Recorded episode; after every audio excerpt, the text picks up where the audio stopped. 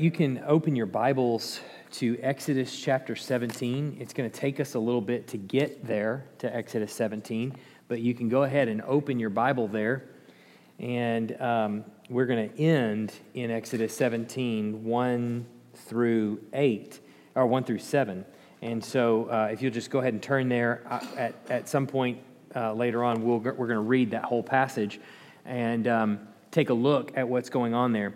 Um, when we became parents, when Grayson was, was little, he was, uh, I mean, he's still little. He's not quite seven, but uh, when he was littler, when he was about two or so, uh, we would tell him things. We'd give him instruction, and we'd tell him, you know, put that down, don't touch that, don't take that fork into the light socket, and, you know, don't, you know, various other things that would kill him.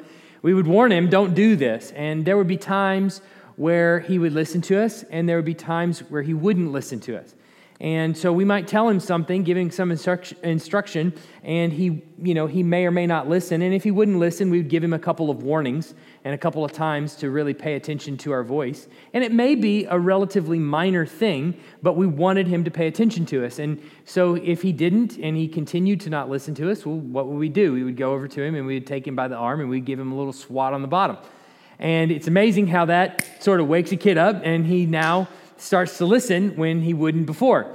And the whole time, you're, what, you're, what we're trying to do as parents is we're trying to parent our children the way God parents us, is effectively the strategy, okay? It's not very easy because we don't have God's wisdom, but, but we pray for it, right? But it, that's the goal, that's the objective, is to parent our children uh, much like God parents his children. And we learn this lesson of how God parents his children in stories like what we're going to look at this evening. As the children of Israel have, they have, we reminded last week, we, we saw them go across the Reed Sea. The, they walked up to the edge of the sea. The Lord blows an east wind, parts the waters. They walk through on dry ground. The last little Hebrew makes his way across, gets onto the shore, and all of the God hardens Pharaoh's heart, so he sends his armies after the Hebrews. They ride off into the sea because it looks pretty safe.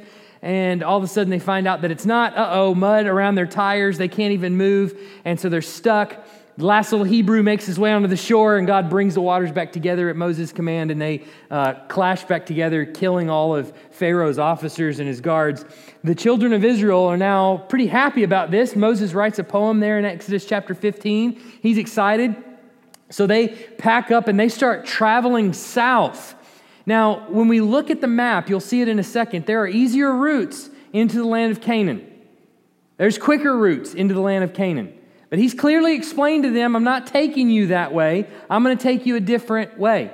And there's a very good reason that he's going to take them the way that he's going to take them, which seems like a very roundabout way to get into the promised land. But he's going to take them a different way and he's going to explain to them the reason that he does.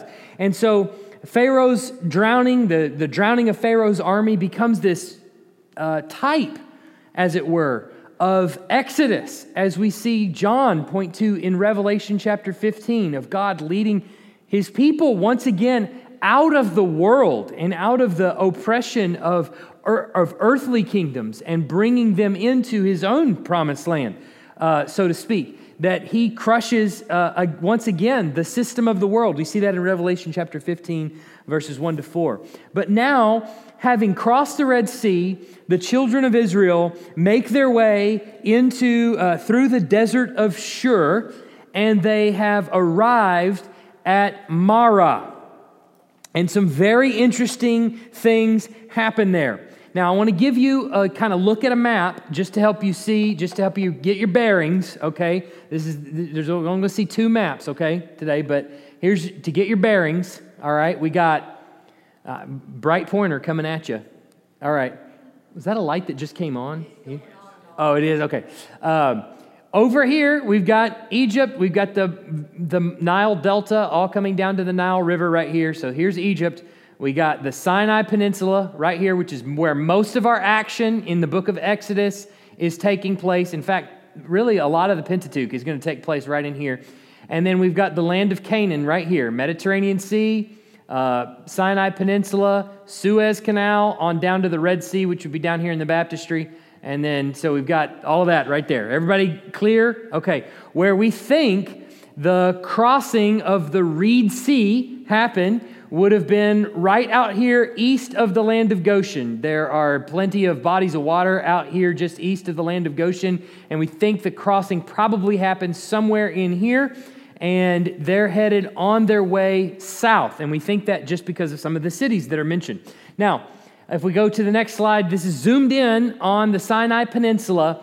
Most of, the action is going to take place right in here so Marah and Elim, Marah and Elim are going to take are right here, and so most of the action is going to take place here. They're headed down one of these two routes, probably this one right here in orange, all the way down to Mount Sinai, which we think is right there. All right, everybody get that? Everybody gr- grasp their geography? Okay, it's the last map we're going to look at. Last week I overloaded you with cities. This week, not too much. Okay, so we're going to be a little bit okay there. Um, questions about that? Anything that I can clarify? Well, I, I Go ahead. understand when you said Sea. I said, what's the difference between the Red Sea and the Oh, yeah. Uh, so last week what we talked about is the, the word in the Hebrew text is actually the Yam Suf, which is the Reed Sea. Um, we get the term Red Sea out of the Septuagint, which we're not totally sure as to why it's translated there Red Sea in the Septuagint and Reed Sea in the Hebrew text but the Hebrew text is probably the right one. And when we see the term Red Sea, we, I don't think we should think of the sea down here. That's f- way too far south. This would be the Suez Canal, and this still is too far south. The cities that they were in, you know, it said the desert of Shur, that's right here, up here north. So that would have meant they crossed the Suez Canal, really, or they crossed down here in the Red Sea, came all the way back up here to the desert of Shur. Probably not right. There, there's, there, it's not totally sure, by the way, I should just uh, say this. It's possible that this is all underwater when they go, when, when they cross. That, that's possible. So it's possible that this tongue of the Suez Canal goes all the way up to the Mediterranean Sea. Um, and so not totally at least, but, but, but possible that there's, there's definitely a canal that goes up through here and connects to these lakes. And so it's possible that was all part of one body of water. We don't know, but the crossing was probably up here north, where there would have been plenty of water and plenty of depth to, to be a miracle and to drown a whole bunch of people. All right, so it's, it's not necessary to have them cross down here at all, especially when the text doesn't say that that's where they crossed. So. Um, so I'm saying Reed Sea because I think that's probably the right way to, to say it. Um, all right. Qu- more questions on that? Okay. Um, so let's go back to our, uh, our stuff. So what, we are, what we're seeing in this uh, journey from the Reed Sea all the way down to Mount Sinai as they start to journey south. Now, now remember, let me go back to this map real quick. Remember, there are quicker ways. There are clearly quicker ways into Canaan from Egypt. Here they are in the land of Goshen. He tells them specifically, I'm not going to take you on the northern route because the northern route crosses the area of the Philistines right up in here. And so I'm not going to take you on that route because you're going to see battle, you're going to see war. The Philistines are a fighting people, and you're going to see that, and you're going to want to turn around and go right back to Egypt. And so, what does he do? He takes them on the other exit out of Egypt, which is this southern exit right here into the, the uh, on the way to Shur and out into the, into the wilderness down here in the Sinai Peninsula. He takes them on the southern way. But then they don't turn north and go straight into the land of Canaan. No, no, they go south. Well, why do they go south? Well, remember, the Israelites have been in the land of Egypt for 400 years. They've been in there for a long, long time. And so the Lord is not just, we've said a couple weeks ago, He's not just getting them out of Egypt, but getting Egypt out of them. And so there is a lot of wickedness He is going to root out in their journey down to Sinai. Now we know what happens at Sinai, don't we? What are they going to get at Sinai? They're going to get the Ten Commandments. Well, before they get the Ten Commandments, what does God have to do? Well, he has to teach them to listen to his voice.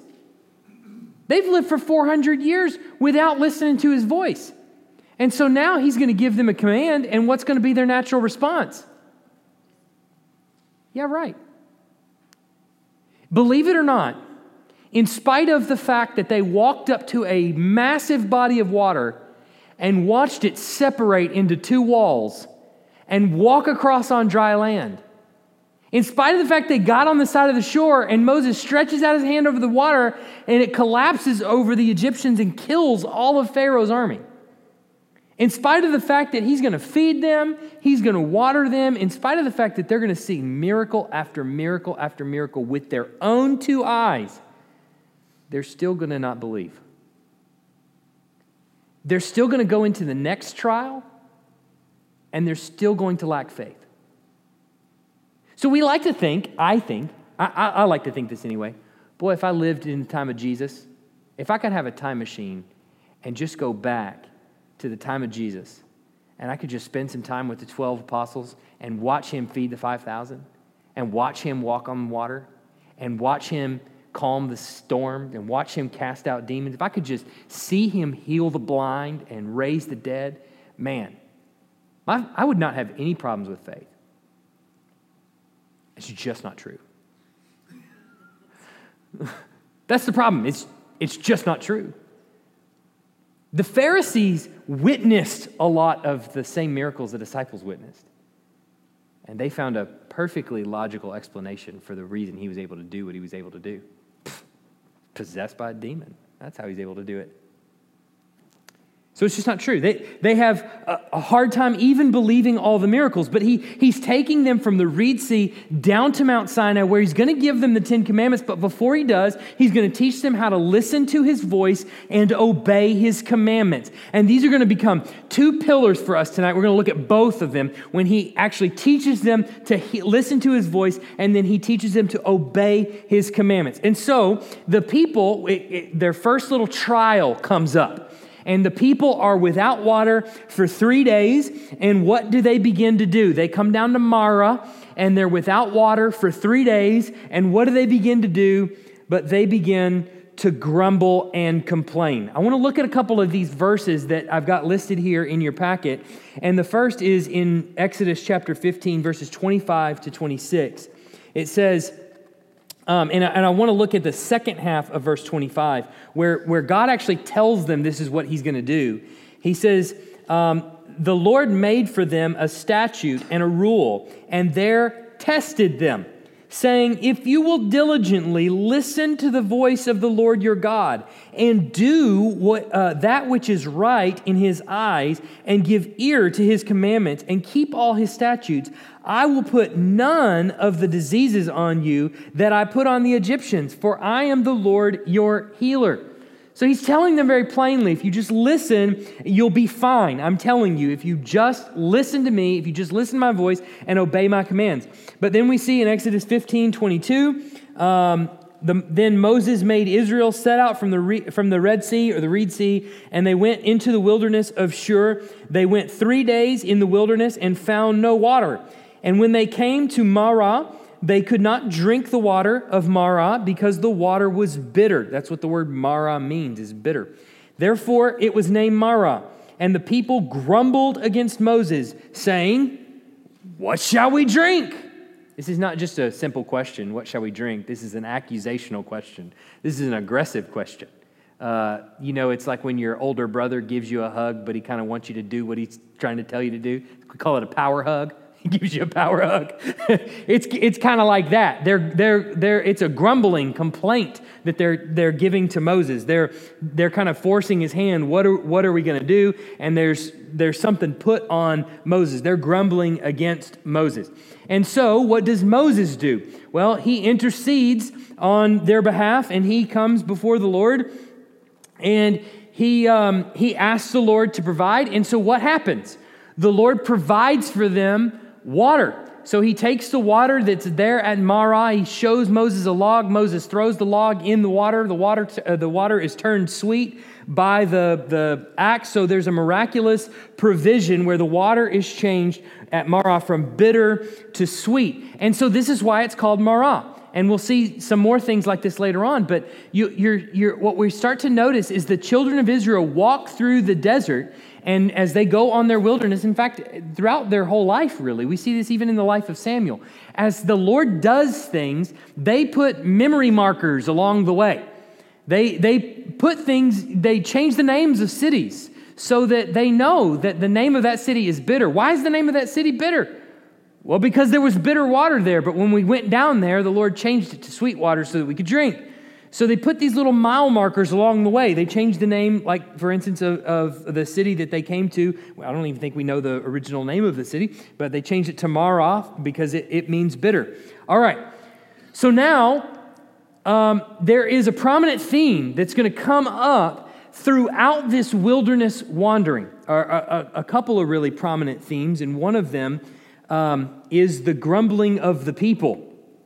And so, all the way from the Reed Sea down to Sinai, in fact, even after Sinai, as they journey through the wilderness, what we're going to see come up time and time again are these two themes. One is the grumbling of the people, and the second is the Lord's testing of the hearts of the people.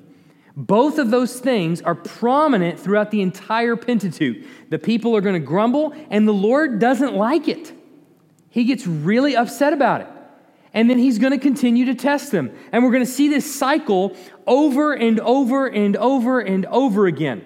So this grumbling becomes a, a bit of a motif throughout the, um, throughout the wilderness wanderings. And especially, we see it concentrated there in Exodus chapter 16. So, right in Exodus chapter 16, we get, oh, five or so references to the people grumbling.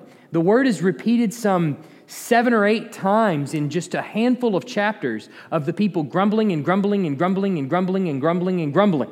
And the Lord does something miraculous, and it comes to the next time of testing, and the people grumble again, and the Lord doesn't like it, and He uh, threatens to punish them, and He continues to provide something miraculous for them, and yet they come upon a time of testing and they continue to grumble again. And so, these two themes, the Lord is going to test their hearts and they're going to continue to grumble. Now, why would he test their hearts? Why, why would he do that? Why would he poke the bear, so to speak? If he knows they're going to grumble, why does he continue to poke? Say again? Yeah, to sh- so uh, it's obvious that the Lord knows what's in the heart of man. There's no question about that throughout the scripture. But you'll see this phrase, this idiom pop up time and time again in the text I will test them to know what is in their hearts and whether they will obey me or not. And I think what we're supposed to understand from that is not that the Lord doesn't know what's in their heart, but so that the works that are in their heart will be manifest for everyone to see. So that his punishment for them and his discipline for his own children will be warranted and justified. Because he's going to follow up their grumbling or their complaining or their lack of faith. He's going to follow that up not only with miracles, but he's going to follow it up with discipline. And that discipline is going to be justified. And why is it going to be justified? Because of his testing. As he continues to test, the sins of their hearts continue to rise to the surface. It actually works the same for us today. It's exactly the same. There's no difference between Old Testament and New Testament when it comes to that. Everything that's in our life, everything that's sitting before us, is in some manner a test from the Lord. And in some way, these kinds of things continue to poke at our heart and bring to the surface all the sinful tendencies in our lives. It's a mercy to us so that we can know what is in our own heart. How could we possibly know the sin that's contained in our own heart until we enter a time of trial and it comes to the surface? And then we realize that's been in there the whole time. All right. So these two themes come up, and we're going to look at one, then we're going to look at the other. Um, where are we at? Yeah. Um, so there is the motif, the, uh, which is just a pattern. That's all motif means. It's just a pattern. So that this grumbling of people becomes sort of a pattern in the wilderness wanderings. This is the first one we're going to look at. Um, yeah.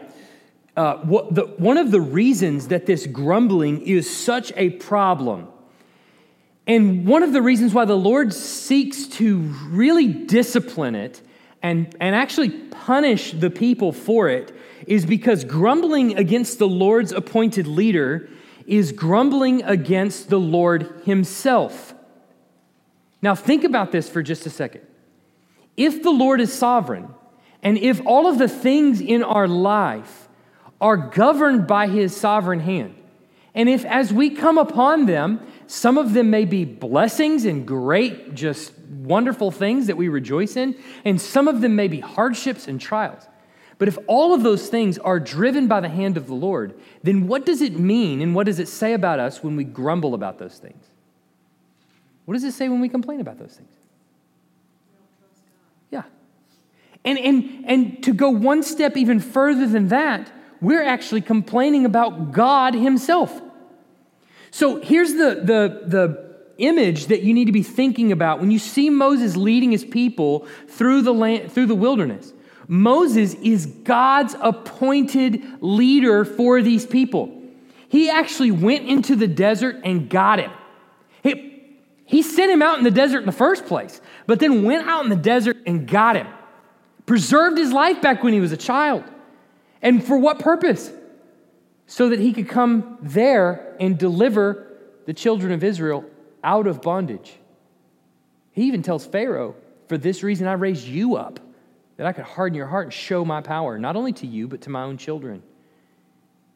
So, all of this is by the hand and direction of the Lord. So, when you take something that's coming in your life like this, like they're doing, and you complain about the leader that God has put in, in your life, you're not complaining about that leader. You're complaining about God Himself. But the reality is, we, we're, we're tempted to look at everything in the physical. Everything for us becomes the physical things that I can see, taste, touch, hear, smell, everything that I can interpret through my senses. That's the way I interpret life. But God, and they're tempted to do the same thing. They've been 400 years without serving God. And what God is teaching them to do as He takes them out of Egypt is to learn to interpret life through the spiritual. Learn to trust Him. Learn to look for the supernatural. Learn to look at what he's provided them as directly from his hand, and to grumble against it then is to grumble against the Lord. And so, what does he do? Let's look at Exodus chapter 16, verse 8. This is where we first get this idea that it's grumbling about the Lord. It's about halfway down the first page on your, your verse sheet there. Exodus 16, 8. And Moses said, When the Lord gives you in the evening meat to eat, and in the morning bread to the full, because the Lord has heard your grumbling, that you grumble against him. Well, at this up to this point, by the way, in the passage, all it has said is they grumbled against Moses. Okay? But here Moses is saying, when you grumbled against him. And then he pauses and he says, What are we? You can see the puzzled looks on their face. Grumbling against God. We haven't grumbled against God, we're grumbling against you, you buffoon. And he says, What are we? Your grumbling is not against us, but against the Lord. Now, this is going to happen more throughout the book. We're going to see this happen in Numbers. So look at the next passages there Numbers 14, 27, 29, and we're going to read the following verses as well. Um, the Lord is not happy about this at all, about their grumbling. Look at what he does. He says, How long shall this wicked congregation grumble against me? I have heard the grumblings of the people of Israel, which they grumble against me. Say to them, as I live, declares the Lord, what you have said in my hearing, I will do to you. Your dead bodies shall fall in the wilderness, and of all your number listed in the census from 20 years old and upward who have grumbled against me. See, all, we're always told that they took a trip, lap around the desert because they lacked faith. The spies went in, they looked at the land, they said, Well, we can't beat these guys. And so they came back out and they said, There's no way we can beat them and God sent them around the desert for that. But there's more to it than that. They are also grumbling against him. Well, you brought us out here to bring us into this land where we can't even defeat the enemies. What's going to happen to us? I've heard enough of your grumbling. I'm going to kill every last one of you, 20 years old and older. All right, so then uh, we see in the next passage in Numbers 14, 36 to 38. And the men whom Moses sent to spy out the land, who returned and made all the congregation grumble against him by bringing up a bad report about the land. The men who had brought up a bad report in the land died by the plague before the Lord. Of those men who went to spy out the land, only Joshua the son of Nun and Caleb the son of Jephunneh uh, remained alive. Then look at number 16. This is a couple chapters later, number 16, 41 to 45. Um, this is after Korah's rebellion. Korah rebelled against uh, Moses and said, You know, who, who are you and you and Aaron? Who, who's Moses and Aaron? We should listen to them. Okay. But on the next day, uh, uh, and the, the earth opened and swallowed Korah and his whole family. But on the, on the next day, all the congregation of the people of Israel grumbled against Moses and Aaron, saying, You have killed the people of the Lord. All those people grumbling against Moses and Aaron, those are the people of the Lord. You just killed them.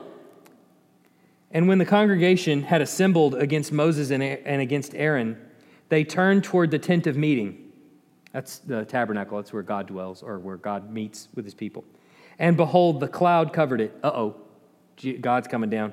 And the glory of the Lord appeared. And Moses and Aaron came to the front of the tent of meeting.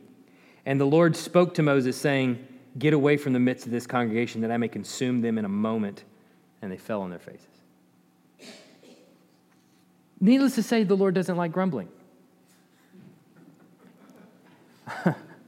I mean, and, and we, we would like to think that this kind of thing has, you know, this is, well, this is an Old Testament thing, right? I mean, don't we draw a line here? We draw a line here with the Old Testament. Lord doesn't do that kind of thing anymore, right? I mean, come on. He's, uh, these, these people are grumbling. He appears in the smoke and all that kind of stuff. We're not going to see that anymore.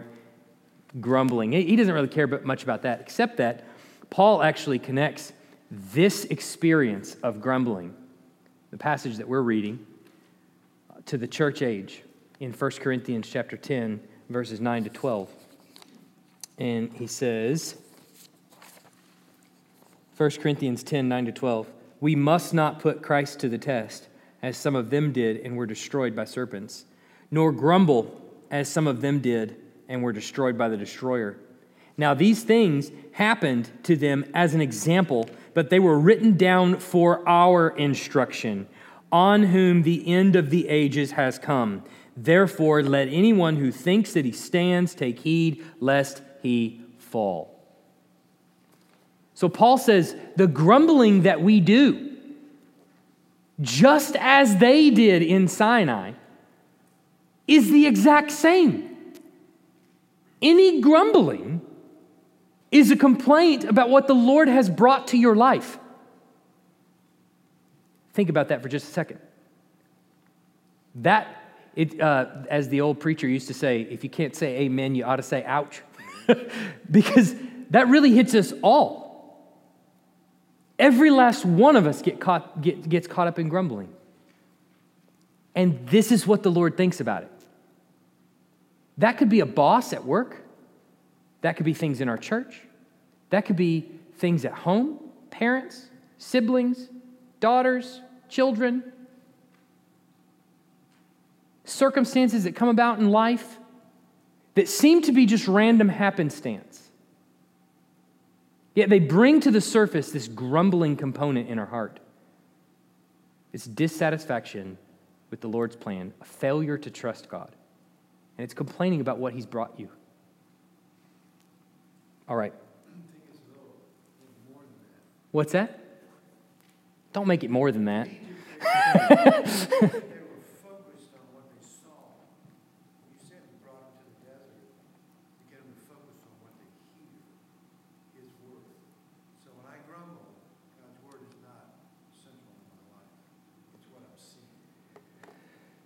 Yeah, I, but you know, I, I think even Jesus points to the Pharisees and says, if you don't believe my words, believe the things that I'm doing, believe the signs that you see. So even the signs that are given to them, the miracles that are given to them, are given to them so that the next time you trust, so the next time you believe.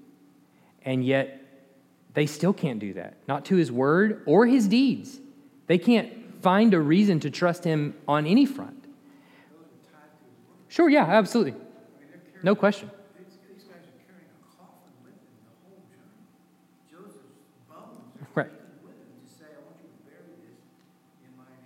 Right.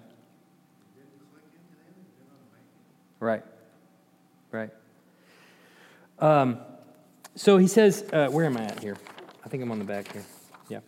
Um, so the Lord also tests the hearts of his people in obedience to his laws. So this is the second part of it. He's going to give them laws or things that they, he wants them to obey, and we're going to see whether or not they can obey them. Now, why is this important? Well, because he's about to give them a whole bunch more laws. All right? So think of these kinds of things in the journey from the Reed Sea to Mount Sinai as sort of training wheels for what he's about to give them. And he's going to just give them some very simple commands, and let's just see if you can follow them. Do they? Absolutely not. And we see specific examples of how they don't. First, he tests their trust in his provision. So let's look at Exodus 16, 4, 12, and 19. 4, 12, and 19. 16, 4, 12, and 19. Somebody read those for me.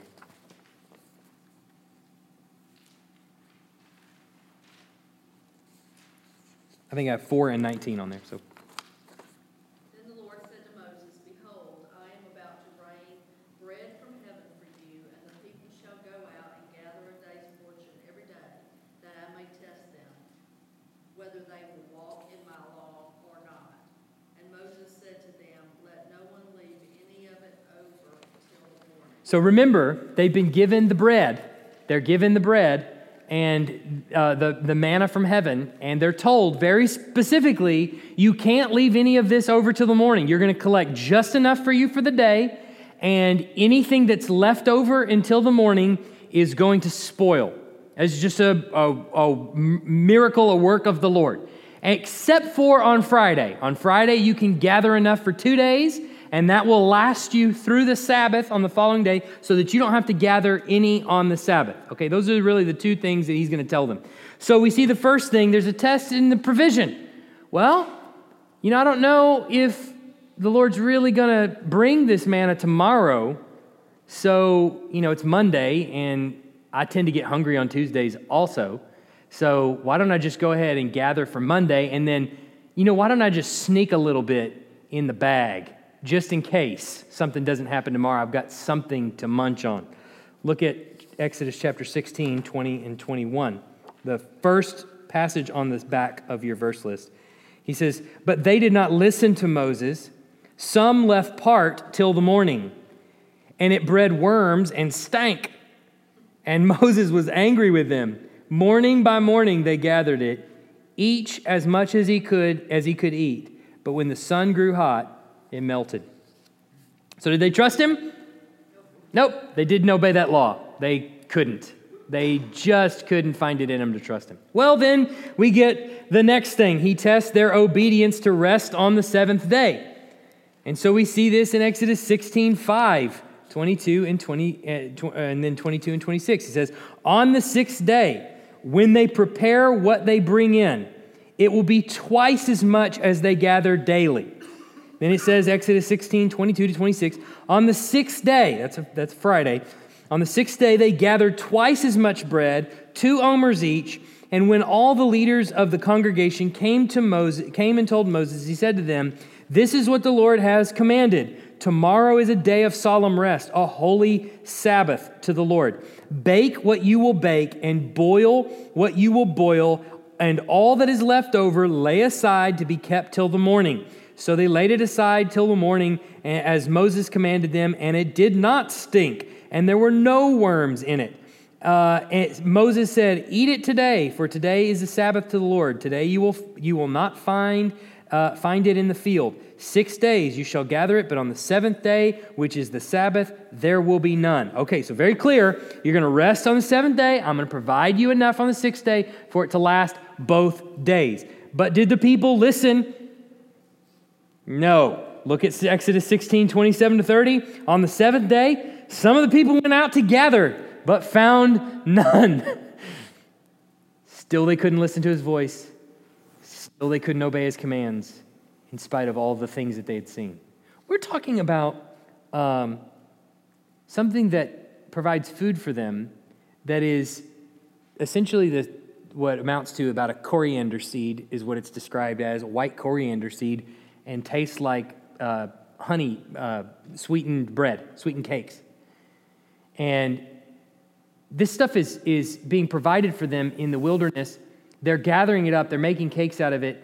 If they leave it to the next day, it spoils. Well, except one day a week, it doesn't, for whatever reason.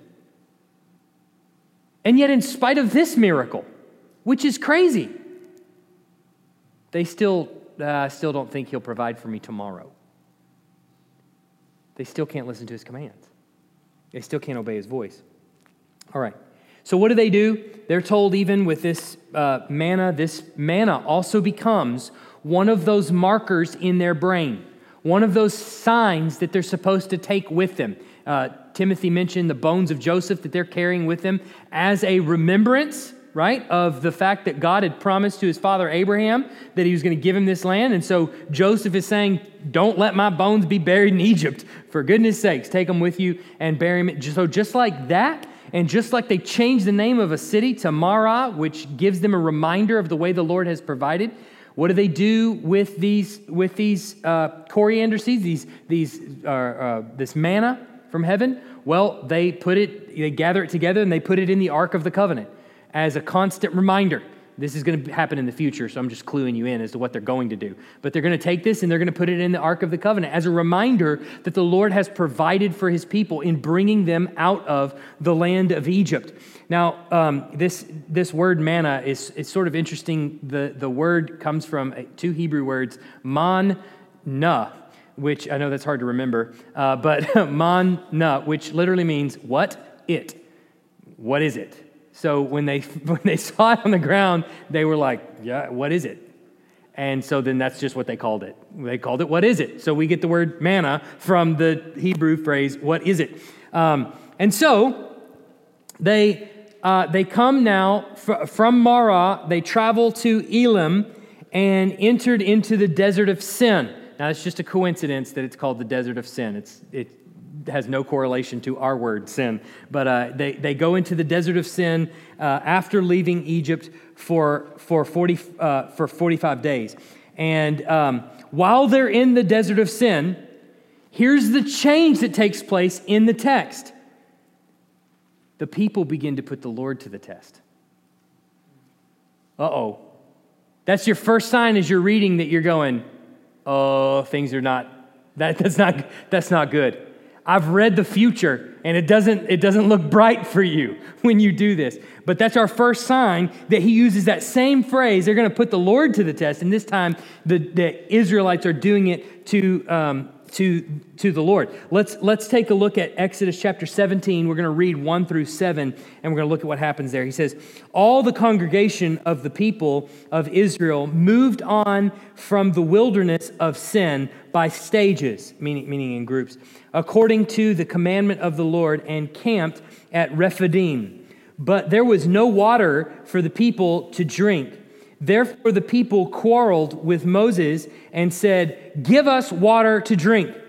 And Moses said to them, Why do you quarrel with me? Why do you put, why do you test the Lord? But the people thirsted for, for, there for water, and the people grumbled against Moses and said, Why did you bring us up out of Egypt to kill us with our children and our livestock with thirst? So Moses cried to the Lord, what shall I do with this people? They're almost ready to stone me. And the Lord said to Moses, Pass on before the people, taking with you some of the elders of Israel, and take in your hand the staff with which you struck the Nile, and go. Behold, I will stand before you there on the rock at Horeb, and you will strike the rock, and water shall come out of it, and the people will drink. And Moses did so in the sight of the elders of Israel. And he called the name of the place Massa and Meribah because of the quarreling of the people of Israel and because they tested the Lord by saying, Is the Lord among us or not? Okay. So, what, what all is happening here? They're putting the Lord to the test, but the people begin by protesting against Moses yet again. They're quarreling and they're grumbling. They're, it, in fact, it changes even, they change even the name of the city here. This is another memory marker of what the people did there. Um, they quarreled and they tested. The name Meribah uh, means testing. The name Massa means, uh, uh, sorry, the name Massa means testing. The name Meribah means quarreling. So they changed the name uh, to reflect what happened there. But they're protesting against Moses' leadership um, by quarreling and grumbling against him. And so they're murmuring essentially against God Himself. And they're questioning the power that God has. They're questioning God's decision making in putting Moses as their, their leader. And so the people give three statements. And you need to pay attention to the three statements that are given. The first two are quoted directly from the people. The last statement is really the author, which we think is Moses, his summary of what the gist of what the people were trying to communicate. Uh, in their quarreling. So this is not simply just Moses, please give us some water. This is not this is not like that. Have you brought us out here to kill us, please? That's not what's happening here. They're actually coming before Moses, and there's, there's three things that they're saying. First, they say, Give us water. The second is, Did you bring us up out of Egypt so that you could kill us and our children and our livestock with thirst? And then the last one is a summary. What they're essentially saying in their quarreling is, Is the Lord with us or not? Is he actually here or not? So, in spite of the fact that they have been, that, that they have uh, put blood on their doorpost and watched an angel of death kill the firstborn son in Egypt. In spite of the fact that they marched out with all the silver and gold in Egypt, in spite of the fact that they walked up to the Reed Sea and had it part in front of them and walk across on the other side, and in spite of the fact that they then turned around and watched the waters close back over Pharaoh, in spite of the fact that they've seen God provide for them food and water, now they are here questioning again is the Lord actually even among us? We see the same kind of protest come up by the Pharisees in regard, response to Jesus' miracles. He cast out demons by the prince of demons. Well, how else are they going to explain these miracles? Witchcraft. Moses is doing this some, somehow. We're not sure that this is the Lord. So now they're beginning to even question whether or not the Lord. So they get together they kind of come up with this plan, essentially, of coming up to Moses and putting to test the Lord Himself. Well, look, Lord, if you're here with us, then you'll provide water out of nothing. And if you're not, we'll all die. That's the sense of this text. Can you imagine the gall to do that? Can you imagine having seen now how the Lord responds to grumbling?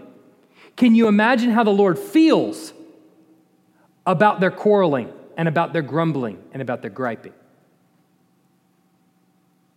I'm pretty sure he doesn't like it. So, what does he do? Well, uh, oh, I should say that. Their sin is an accusation against Moses and the Lord. So, Moses, what does he do? Well, I'll wait for everybody to give that. Accusation against Moses and the Lord. Um, so, what does Moses do? He cries out to the Lord out of fear that the people are going to kill him for not providing them water, for thirsting them to death. So, how does the Lord respond? Well, he, te- he gives Moses a command. He tells him what to do. He tells him to strike the rock with the staff. But look closely at what he says. I think this is probably the most profound thing in all of this passage. Look at verse 17, or chapter 17, verse uh, 5, and, uh, starting with verse 5 and 6. And the Lord said to Moses, Pass on before the people, taking with you some of the elders of Israel. Take in your hand the staff. What staff? Say it again. The one that struck the Nile. What happened when Moses took that staff and struck the Nile? It turned to blood. And why was that significant? It took away the drinking water for Egypt. So Moses has done a lot of things with that staff. Moses stretched out his hand over the Red Sea and it parted. In fact, way more recently than the first plague in Egypt. God doesn't identify the staff as the one that parted the Red Sea. He doesn't even describe the staff as the one that was stretched out over the waters that brought the waters back and killed Pharaoh. He describes it as the staff that struck the Nile. The staff that struck the Nile, this is the judgment stick. This is the staff of judgment that took away the drinking water for the people of Egypt. Take that stick, put it in your hand. Uh oh, judgment's coming. Judgment's coming. We know that's the stick that brought the plagues on Egypt. Judgment's coming. So he tells him to strike the rock in verse 6. So the rock, uh, the stick of judgment that Moses took in his hand was designed to take away the water of the Egyptians. But in Moses' case, and in the case of the children of Israel, it's the stick that's going to actually provide the water for God's children. But it's interesting how we get there. Because look at what he says. Verse 6 Behold, I will stand where? Where? Before you. Where? On the rock. So here's Moses taking the judgment stick. God tells him, Take it. You're not judging your people. In spite of the fact that they are in immense sin, Take that stick of judgment and strike the rock. But don't just strike the rock. I'm going to stand on the rock when you strike it. Well, that's interesting. That's sort of strange. It's like Moses is being told to take the stick of judgment and strike God with it instead of his people. Paul actually makes this connection in 1 Corinthians chapter 10 verse 4. Look at the passage there. It's the last one on your, your verse list. He's describing this trip out in, the, out in the land there, and he says, And all drank the same spiritual drink, for they drank from the spiritual rock that followed them, and the rock was Christ. And where does he get off saying the rock was Christ? Because the rock was stuck, struck with the stick of judgment. And so was Christ. That's the implication. That as the people are out in Egypt, they deserve, out in the, out in the wilderness, they deserve to be struck with the stick of judgment. And yet, what does God do? Instead of striking them dead like he could have done, the stick of judgment is used on him. He didn't have to stand on the rock. What is he standing on the rock for? as a sign to the people if you follow me, I will bear your judgment, the judgment that you deserve. And what do we see happening in the cross of Christ except exactly that? The last one is Paul tells us the rock was Christ.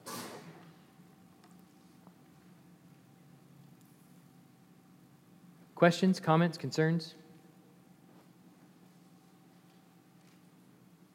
fears, hopes, dreams, pet peeves? Yeah, go ahead. Uh, in that passage we just read, it says, from the spiritual rock that Yeah, they drink from it twice. Okay, so here's something very interesting. Moses is told here, I'm going to go and I'm going to sit on the rock. Mo- God is taking the brunt of the judgment. It's a sign to the people that God's taking the brunt of judgment, right, on their behalf. The next time Moses gets to the rock, what is he told to do? Speak to it. What does he do instead? Not good. Takes that stick of judgment and he says, You rebels. And he strikes the rock as a sign of judgment against the people.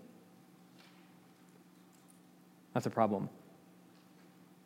So the rock that followed them is that. It's, they, they drink from it twice. They're, it's going to be the rock that provides water for them around the desert as they, they travel. It's in the same location. It doesn't actually follow them, but that's, that's the, the symbol.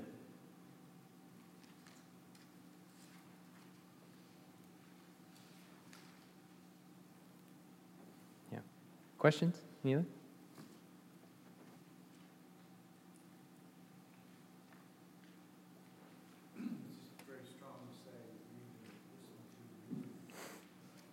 Yeah. You know, um, one of the hardest things that I ever that I ever had to learn. It was a actually a very painful time in my life. Um, was how to submit to authority. Uh, and God taught me this through a long process of, of complete disregard for authority, where um, I was completely sinful. I was an idiot. And I sat down with a professor of mine uh, who was a mentor of mine in, in seminary, and we started reading through just first century Christians, first century, second century, third century Christians, their, their own personal writings. And this theme of submission to God's appointed leaders and people like anybody that's in your life that's an appointed leader uh, continued to come up over and over again. And it was as though the first century Christians are saying, this is the vast majority of what God has communicated to his people over and over and over again is submission to authority. Um, this is true of our kids when we're parenting them. That, and I think one of the big shame, uh, shameful things of our culture now is that we get, we're, we're getting away from discipline of our children. And the problem with that is not that we have unruly children. The problem with that is that we're rejecting the fact that they're God's children, they're not ours. We don't have the right to determine how to parent them. We have to parent them the way God tells us to parent them because they're His. And so, how do we, how do, we do that? Well, if they can't learn to listen to your voice, how are they ever going to learn how to listen to God's voice? It, it, it's interesting that the commands that are given to children children, obey your parents in the Lord, for this is right. And it, that it may go well with you and that you may live long in the land. The land promise is for the, the adults' obedience to God. How is it that the children get extended that promise when they listen to their parents? Because their parents represent a godlike authority to them. That comes with both judgment for the parents who abuse that authority and that comes also to the kids who reject that authority. If you don't learn to listen to your parents, well, when you become adults, you're not going to listen to me. You're going to wander off, and then you're not going to be living in the land anymore. But it, it, it's something that the Lord has been teaching us since we were in the cradle, and will continue to teach us until we're in the grave. Let's pray. Heavenly Father, we know your word is true and so relevant to today, even though it was written 3,500 years ago. Um, may we submit to it. May we learn to counsel ourselves in all life situations with your words and not our own. That's very difficult. And we pray for help and wisdom and guidance.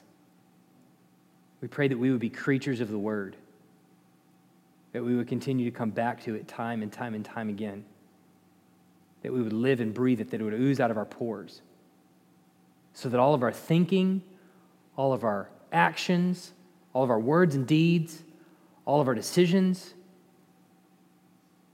would all be grounded in the wisdom that comes from your word. Father, tune our ears to hear your voice. Tune our ears away from the voices of the culture, the voices inside of our own head, that we may hear perfectly your word and live our life by it. In Jesus' name, amen.